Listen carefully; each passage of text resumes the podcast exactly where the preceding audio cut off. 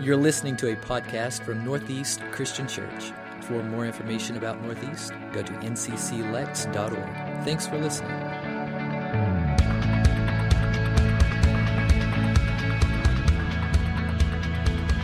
Each year, the United Nations rates the happiest places, the happiest countries in the world. And they base it on factors like freedom and generosity, lack of corruption, healthy life expectancy, and social support.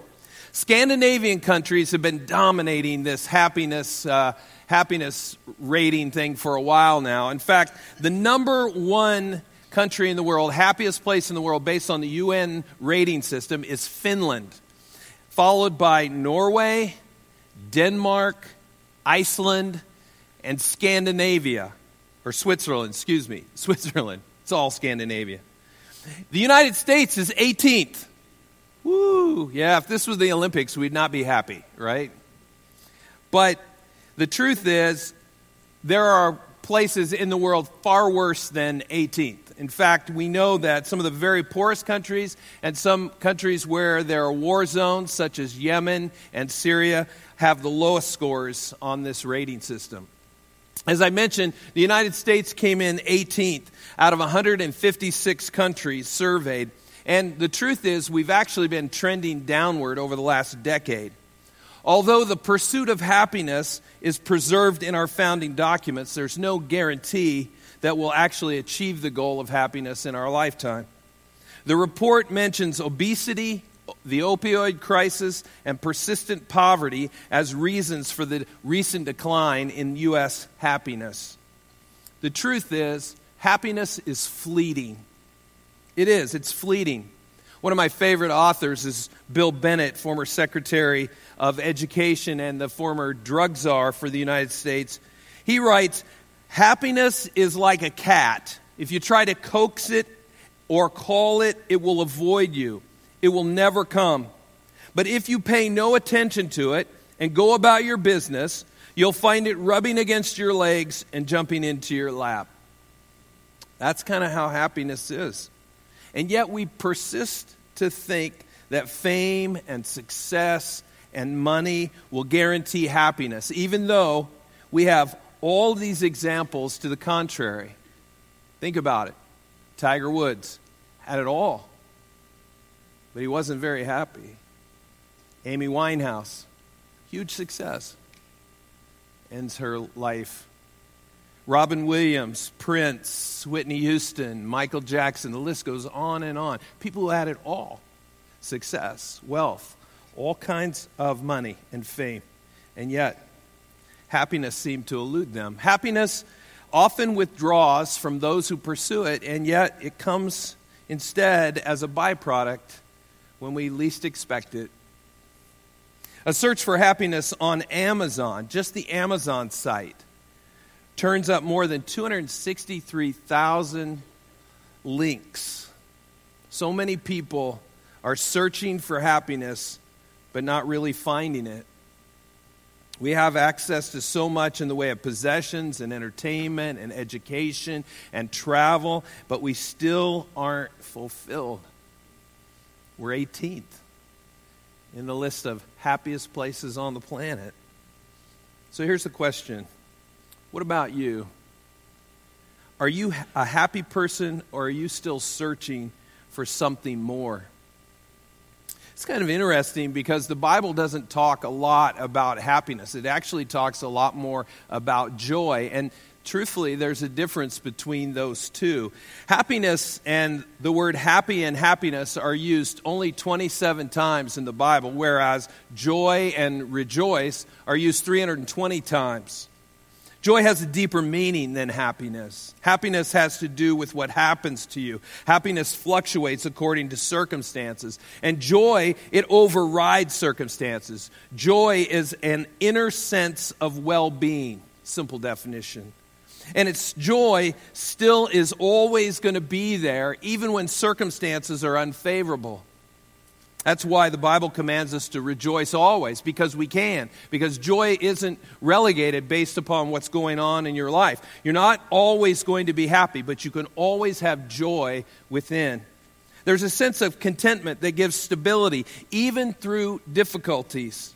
Joy comes from a conviction that despite present circumstances, God is in control and will save those who belong to Jesus. I find it kind of interesting, the Apostle Paul's comment in his letter to the Corinthians. He said in 2 Corinthians 7:4, he says, "In all my troubles, my joy knows no bounds." Paul's saying that his joy actually was expanding. Even when there were difficulties in his life, his joy continued to abound. That makes sense because God's always in control, and Paul knew that. So this joy that we're going to talk about this morning is another one of these gifts that God has given us. In this series we call Unwrapped, the real gifts of the season. We're going to look at joy as one of those incredibly valuable gifts that God has given to us. This joy that we're talking about was actually announced on the day that Jesus was born. You find this in Luke, the second chapter, if you want to follow along with on your Bible or with your smartphone. Just to give you a bit of background, there was a census that the Roman government called, and Joseph went to Bethlehem, and in the process he also took his wife-to-be with him. They went to Bethlehem because that's where Joseph's people originated from, Bethlehem. It was called the town of David. And so they went there to register for the census, to get counted in the home of their ancestry. And there's another important point that you need to know, and that was that Mary, Joseph's wife, was expecting to have a baby. In fact, the King James says she was great with child. I found that kind of a humorous statement. What guy would ever say to a woman, "You are great with child"?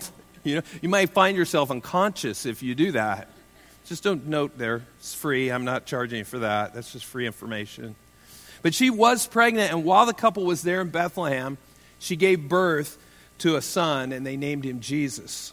And we pick up the story here in verses 8 and 9, and it says, "And there were shepherds living out in the fields nearby, keeping watch over their flocks at night.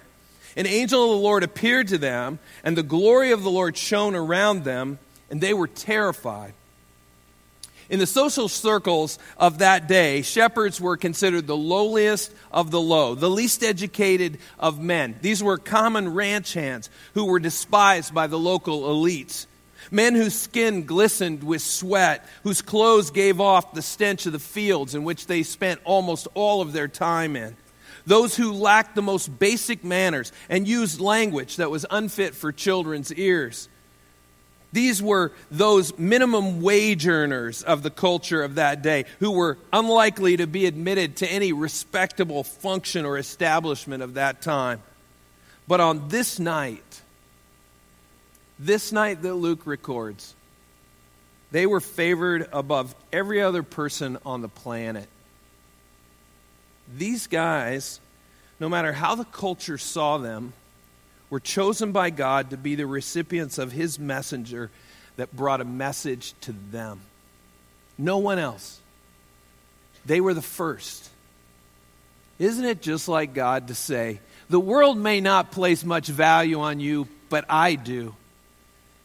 And I'm going to tell you today the most important news ever. And it's coming to you guys first." Verse 10 says, "But the angel said to them, 'Do not be afraid. I bring you good news that will cause great joy for all the people.'" Luke noted that they were terrified in verse 9. They were terrified by this angel's visit. But the angel says to them, "Don't be afraid. It's all good here." And then the angel announces that the info I'm about to give you is going to be good news, and it's going to bring about great joy for every single person. And then the angel lays out this epic announcement. Look at verses 11 and 12. He says, "Today in the town of David, a Savior has been born to you. He is the Messiah, the Lord. This will be a sign to you. You will find a baby wrapped in cloths and lying in a manger." The angel said, today in the town of David, today, it means this day. I'm announcing to you what is happening today, at this moment, this day, this section of sunlight on the planet today, the Messiah is coming. The Messiah. Can you imagine? For centuries, the nation of Israel had been waiting for the Messiah, and now the angel announces to these shepherds that he arrives today. I wonder, have you ever gotten news that was so awesome, so incredible, so unbelievable that for a while you didn't even believe it was true? Have you ever had that happen? If you haven't, just watch this video. You get an idea of what we're talking about.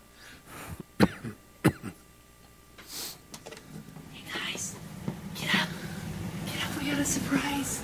We're going to go on an airplane. What time is it? It's early. It's 4 in the morning. We're going to go on an airplane. We have a huge surprise for you. Surprise for you, Chandler. But you've got to get dressed and come downstairs. Oh, I'm so excited. Hold on. Guess what I have to tell you? What? No school for 9 days. That's not blue thing. What? Your laptop's in here. I barely was able to get it in here. Is it going to be hard to pull out? Hey, come stand over here. We're very special for 9 days. We are going to Disney World. We're going to Disney World in Florida. We're going to ride on an airplane and we're going to go see Mickey Mouse. They're like in shock. What? The news is so amazing. I love moments like that when the message is so incredible that it takes a moment for it to even sink in, right? And when it finally sinks in, the response is truly incredible. When you get great news, it can be a source of great joy. And that's definitely what was true for the shepherds in this occasion. I imagine the shepherds were pretty pumped up when they saw that angel. And then they heard his announcement. But just in case they weren't all as excited as they could be, God lights up the entire sky with a host of angels who are praising God. Listen to verses 13 and 14. It says, "Suddenly a great company of the heavenly host appeared with the angel, praising God and saying, 'Glory to God in the highest heaven, and on earth, peace to those on whom his favor rests.'" It's safe to say that God had their undivided attention at this point for sure. And then all of a sudden, as quickly as it happens, it's there for a few moments, and then the skies are dark again. And only thing there are the stars and the moon. And then we read this in verse 15. It says, "When the angels had left them and gone into heaven, the shepherds said to one another, 'Let's go to Bethlehem and see this thing that's happened, which the Lord has told us about.'" The energy isn't gone. There's still this excitement. We got to go check this out. This joy, as much as it meant to the shepherds, it wasn't just meant for them, though. Remember what the angel told them, "I bring you good news." What was the news? It was about this Messiah that was going to come. That will cause great joy. What's the joy? The Messiah is going to set us free. He's going to save us. "I bring you good news that will cause great joy for all the people." Did you catch that? The announcement means that this joy was not just for the shepherds, but it was for you and me as well. It was for all of mankind. Much later, Jesus, the adult, just at the close of his ministry, is going to talk about this joy. He's going to explain it to his disciples. So I want to fast forward a little bit into the life of Jesus to John, the 15th chapter. In verse 11, this is what he says, "I have told you this so that my joy may be in you and that your joy may be complete." Did you catch it? Sometimes the verse makes sense in itself, right? But other times, you can't understand a verse without understanding the verses that came before it, and sometimes the verses that come after it. In this case, Jesus says, "I have told you this." Told us what? Told us what happened in the verses before. He said, I've told you this so that my joy may be in you and that your joy may be complete. So we need to back up just a couple verses. Let's look at verse 9 and 10. He says, as the Father has loved me, so I have loved you. Now remain in my love. If you keep my commands, you will remain in my love. Just as I have kept, my Father's commands and remain in his love. I have told you this so that my joy may be in you and that your joy may be complete. Now I want to take just a few moments. We'll just hit the pause button for a second. And I want us to dig into these two verses, 9 and 10, because they give us context for what verse 11 is talking about. He says, Jesus explains that the amount of the Father's love, there in verse 9, the amount of the Father's love for the Son is the amount of Jesus' love for his disciples. That's a lot. And the responsibility, he says, of the disciples is to remain in his love. Now, what does that mean? Remain in his love. Well, he goes on in verse 10, and he says, this is how you do it. This is how this is accomplished. He says, if you keep my commands, you will remain in my love. It's kind of interesting. To remain in Jesus' love requires that we keep his commands. The example of all of this Christian obedience that Jesus is talking about is Jesus himself. He says, just as I have kept my Father's commands. So obedience that he's talking about here should not be something just as, simple compliance with a set of regulations. That's not what he's talking about. This is not just, checking some boxes and saying, okay, I'm good with God now. I've kind of covered the criteria. He's talking about a heart thing here. It has to do with your heart. I remember hearing a story a long, long time ago about a family that had gone to dinner at a really nice restaurant, and their youngest child was a little boy, and he was extremely unruly during dinner. He kept standing up on his chair trying to entertain people in other parts of the restaurant by his little antics. And he thought he was funny. He was really annoying, and the parents were horribly embarrassed. And so they kept telling him, sit down. Please, sit down. Finally, he ignored their pleas. The dad got up and he walked over and he put both hands on his shoulders of his son, and he set him down with a little bit of force to send a message to stay seated. To which the little boy was really angry, and he's got this scowl on his face, and he looks at his dad and he says, I may be sitting down on the outside, but I'm standing up on the inside. I think that's the way we are with religion today, is that it's oftentimes really easy for us to look like we're standing for something religious on the outside, where on the inside our hearts are not with it. This story is a great example of how we can do these kinds of things that seem to be expected or required, but our heart just isn't in it. Obeying God's commands starts in our hearts. Keeping God's command should be seen as a wholehearted commitment to a way of life that comes from God and expresses the nature of God. You see, what's on the outside should be what's on the inside. Let me say that one more time. What's on the outside should be what's on the inside. Now, there's a key point to all of this when we talk about obedience to the commands that God has given us, and that is that obeying Jesus is not oppressive. You need to know that. It's not. In fact, Jesus said in Matthew 11:30, for my yoke is easy. And a yoke was the kind of the body of work or the teachings of a rabbi. It was often referred to as their yoke. And so he says, my yoke is easy and my burden is light. But Satan doesn't want you to think like that. He wants us to think that obedience to the Bible, the directives that God has given us, is restrictive and completely unfair. You should have freedom. You deserve it. You shouldn't be bound by the directives from some ancient book. That's Satan talking. In actuality, though, this obedience frees us to become everything that God intended us to be, that someday we will become if we faithfully follow him. In the meantime, we find that the enjoyment of each day is determined by our willingness to allow our lives to be directed by the will of God. So take note of this. Keeping God's commands requires us knowing His Word. How do you do that? I became convinced by the Bible itself and the testimony of a close friend many years ago that reading the Bible was important.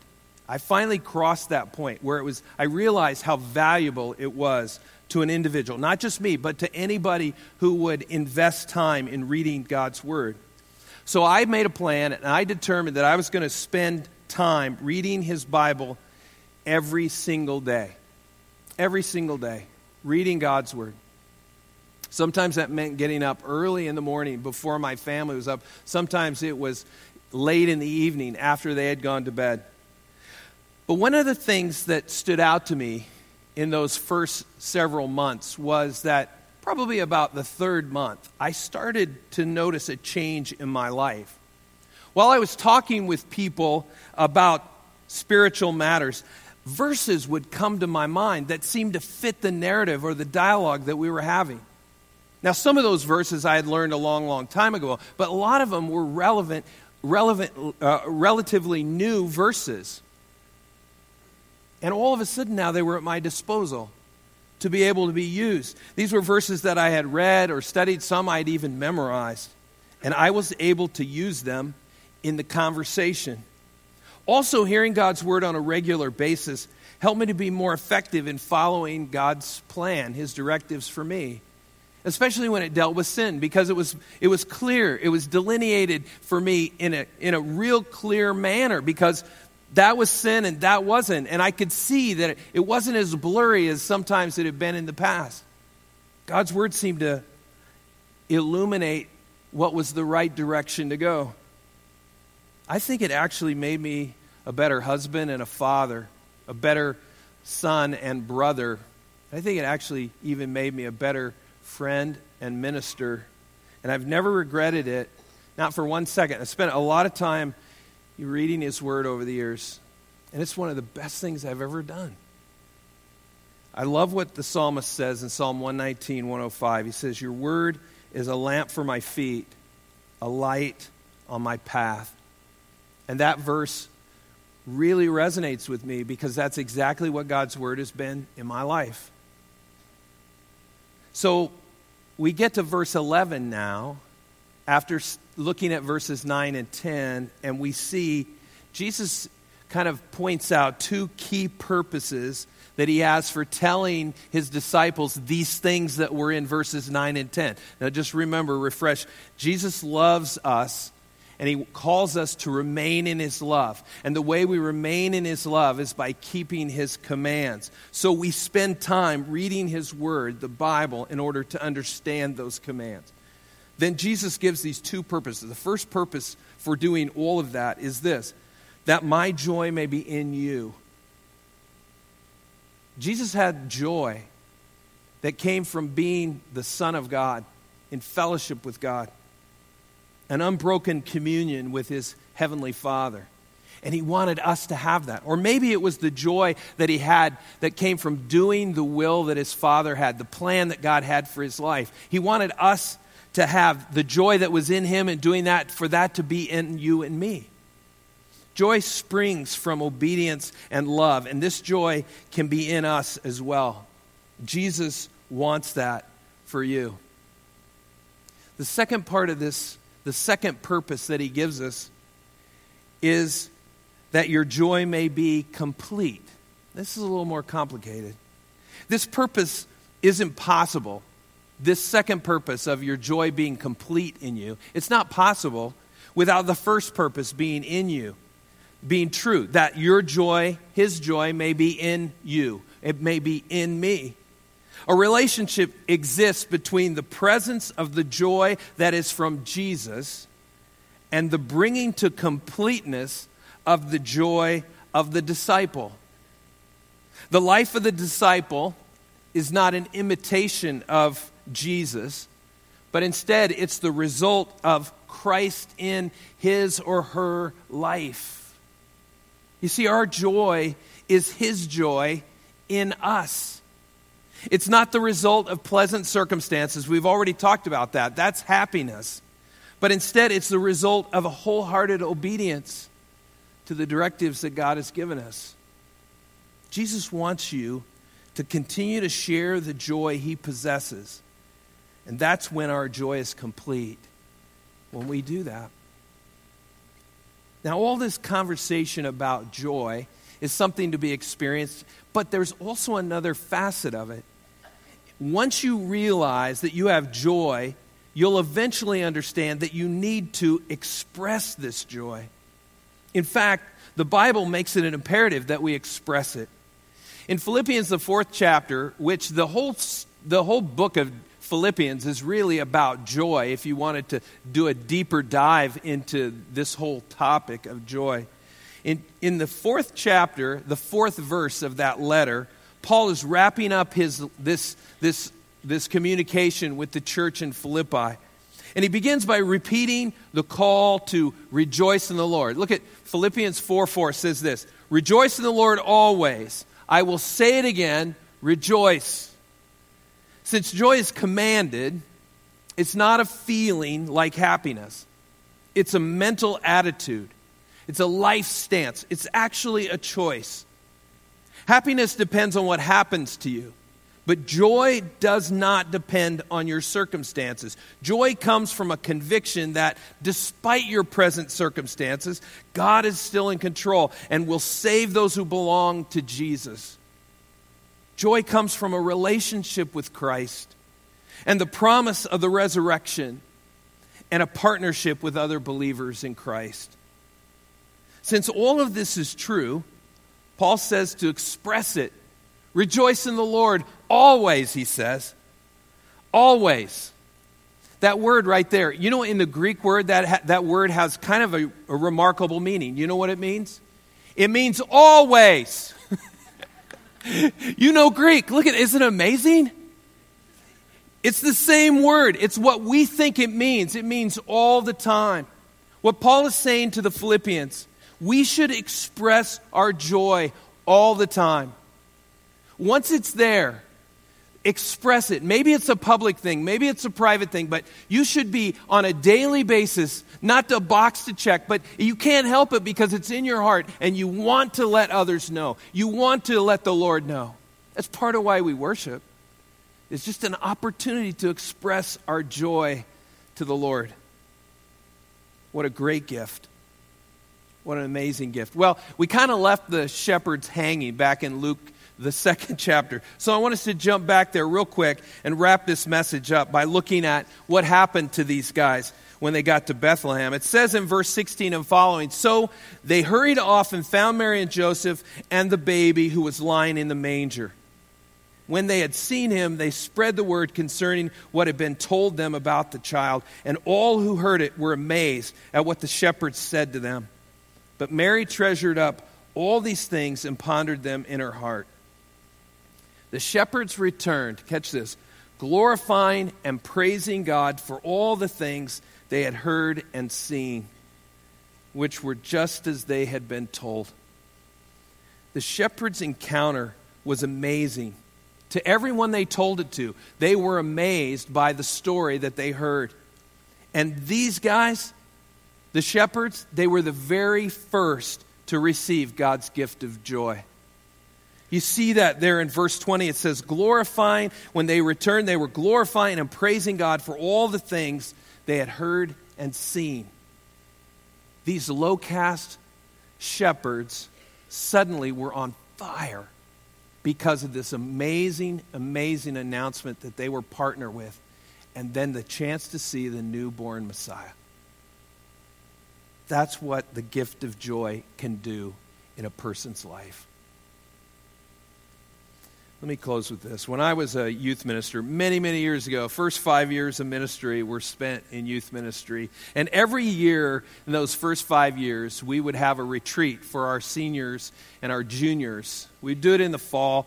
And every year there'd be about 75 to 100 high school juniors and seniors that would go with us down to a little town in the North Georgia Mountains called Helen, Georgia. It's kind of like a microscopic Gatlinburg, if you could imagine. And we would go down there. This was a life-changing weekend for all of these kids. Well, one year, we were getting ready to load the buses to head down there. Epic weekend on the cusp of us experiencing it. And one of our high school seniors was standing there by the door. This guy was one of the most faithful guys, and he just was standing there. You could just tell he was bumming out. And it's like his girlfriend had just broke up with him or something. And I knew this wasn't him. I mean, it was so uncharacteristic. He was always one of those outgoing guys, especially when it came to this Helen, Georgia trip. He wanted everybody to go. It was the greatest experience of his life as a junior. And he wanted his senior year to be the very best. So I went over to him and I said, "David, what's going on? Why you seem so bummed?" And he said, "Well, I just realized that once I get on that bus, the retreat starts. And you know, before I know it, it's going to all be over. And the truth is, I'm kind of sad about that." And he's right. There are a lot of experiences in life that we look to and we kind of ramp up to, and then we realize when it happens, and then it's over. It's going to be Christmas morning for some of you. It's going to be all of this energy, and we run right up to that moment, and then the packages all get ripped apart and opened, and cardboard boxes everywhere, and then somebody's got to clean up all of that wrapping, right? And it's over, just like that. The retreat was something that you could get excited about, and David knew it was going to be great, but he missed out on one thing, and that was that happiness ends, but joy doesn't. You see, joy is way better than what David was experiencing. It never ends. You can live with joy your entire life. And when your life comes to its end, the joy actually gets better. As a Christian, you have been given this amazing gift of joy from the Lord that's yours because of what Jesus did on the cross. So live in this joy until Jesus returns or until your life on this earth comes to a close. Either way, at that point, you'll experience something even better. I've never left a gift that had my name on it unopened underneath the tree. I don't know, you probably haven't either. If it's got my name on it, I feel entitled to open it, and you should open it. Despite your present circumstances, joy comes from knowing that God is in control, and He will save you if you belong to Him. And it's made complete when you keep His commands in His Word. Joy is a precious gift from God. Don't go through this life without having opened it. Don't leave the gift of joy right there unopened. If you're a Christ follower, open that gift and let's enjoy every minute of it from this point to the end of eternity. Let's pray together. Oh God, we thank you for the gift of your joy. We're living in a time when there's a lot of prosperity. A lot of people are doing really, really well. And there's a lot of people are experiencing happiness. And yet people are facing all kinds of challenges and hardships. Many, even in this room, difficulties like illness and betrayal and rejection and failure, disappointment. And they lead to things like sadness and anger and hopelessness and despair and even depression and worse. But you announced on the day Jesus was born that you were going to give us the Messiah, which gives us the gift of great joy. And God, we say thank you today. When we put our trust in you and we remain in your love, your joy will be in us and it will be complete. God, thank you that we can have joy if we just choose Jesus and remain in Him. Lord, I know there's some in this room who are experiencing the hardships of life and they feel as though this joy that I'm talking about is about as far away and foreign as it could possibly be. And I just pray that they would look to you today and just call on you to refresh what the world has said isn't important or isn't possible. Help him to see the difference between happiness and joy, and the fact that this joy we've been discussing doesn't come as a result of our circumstances. It comes because of you. And Lord, for that one who's here today that's never put their hand in the hand of Jesus and said, I need you as my Savior, please forgive me my sins and wash me white as snow. They'll never know what this joy is about except for that decision to put Jesus at the center of their life. I pray, God, today might be the day that they experience joy for the very first time through a personal relationship with your Son. God, thank you for not leaving us out there, but taking steps to redeem us. Thank you for the birth of the Messiah, the good news and great joy that came as a result. We pray this in Jesus' name. Amen.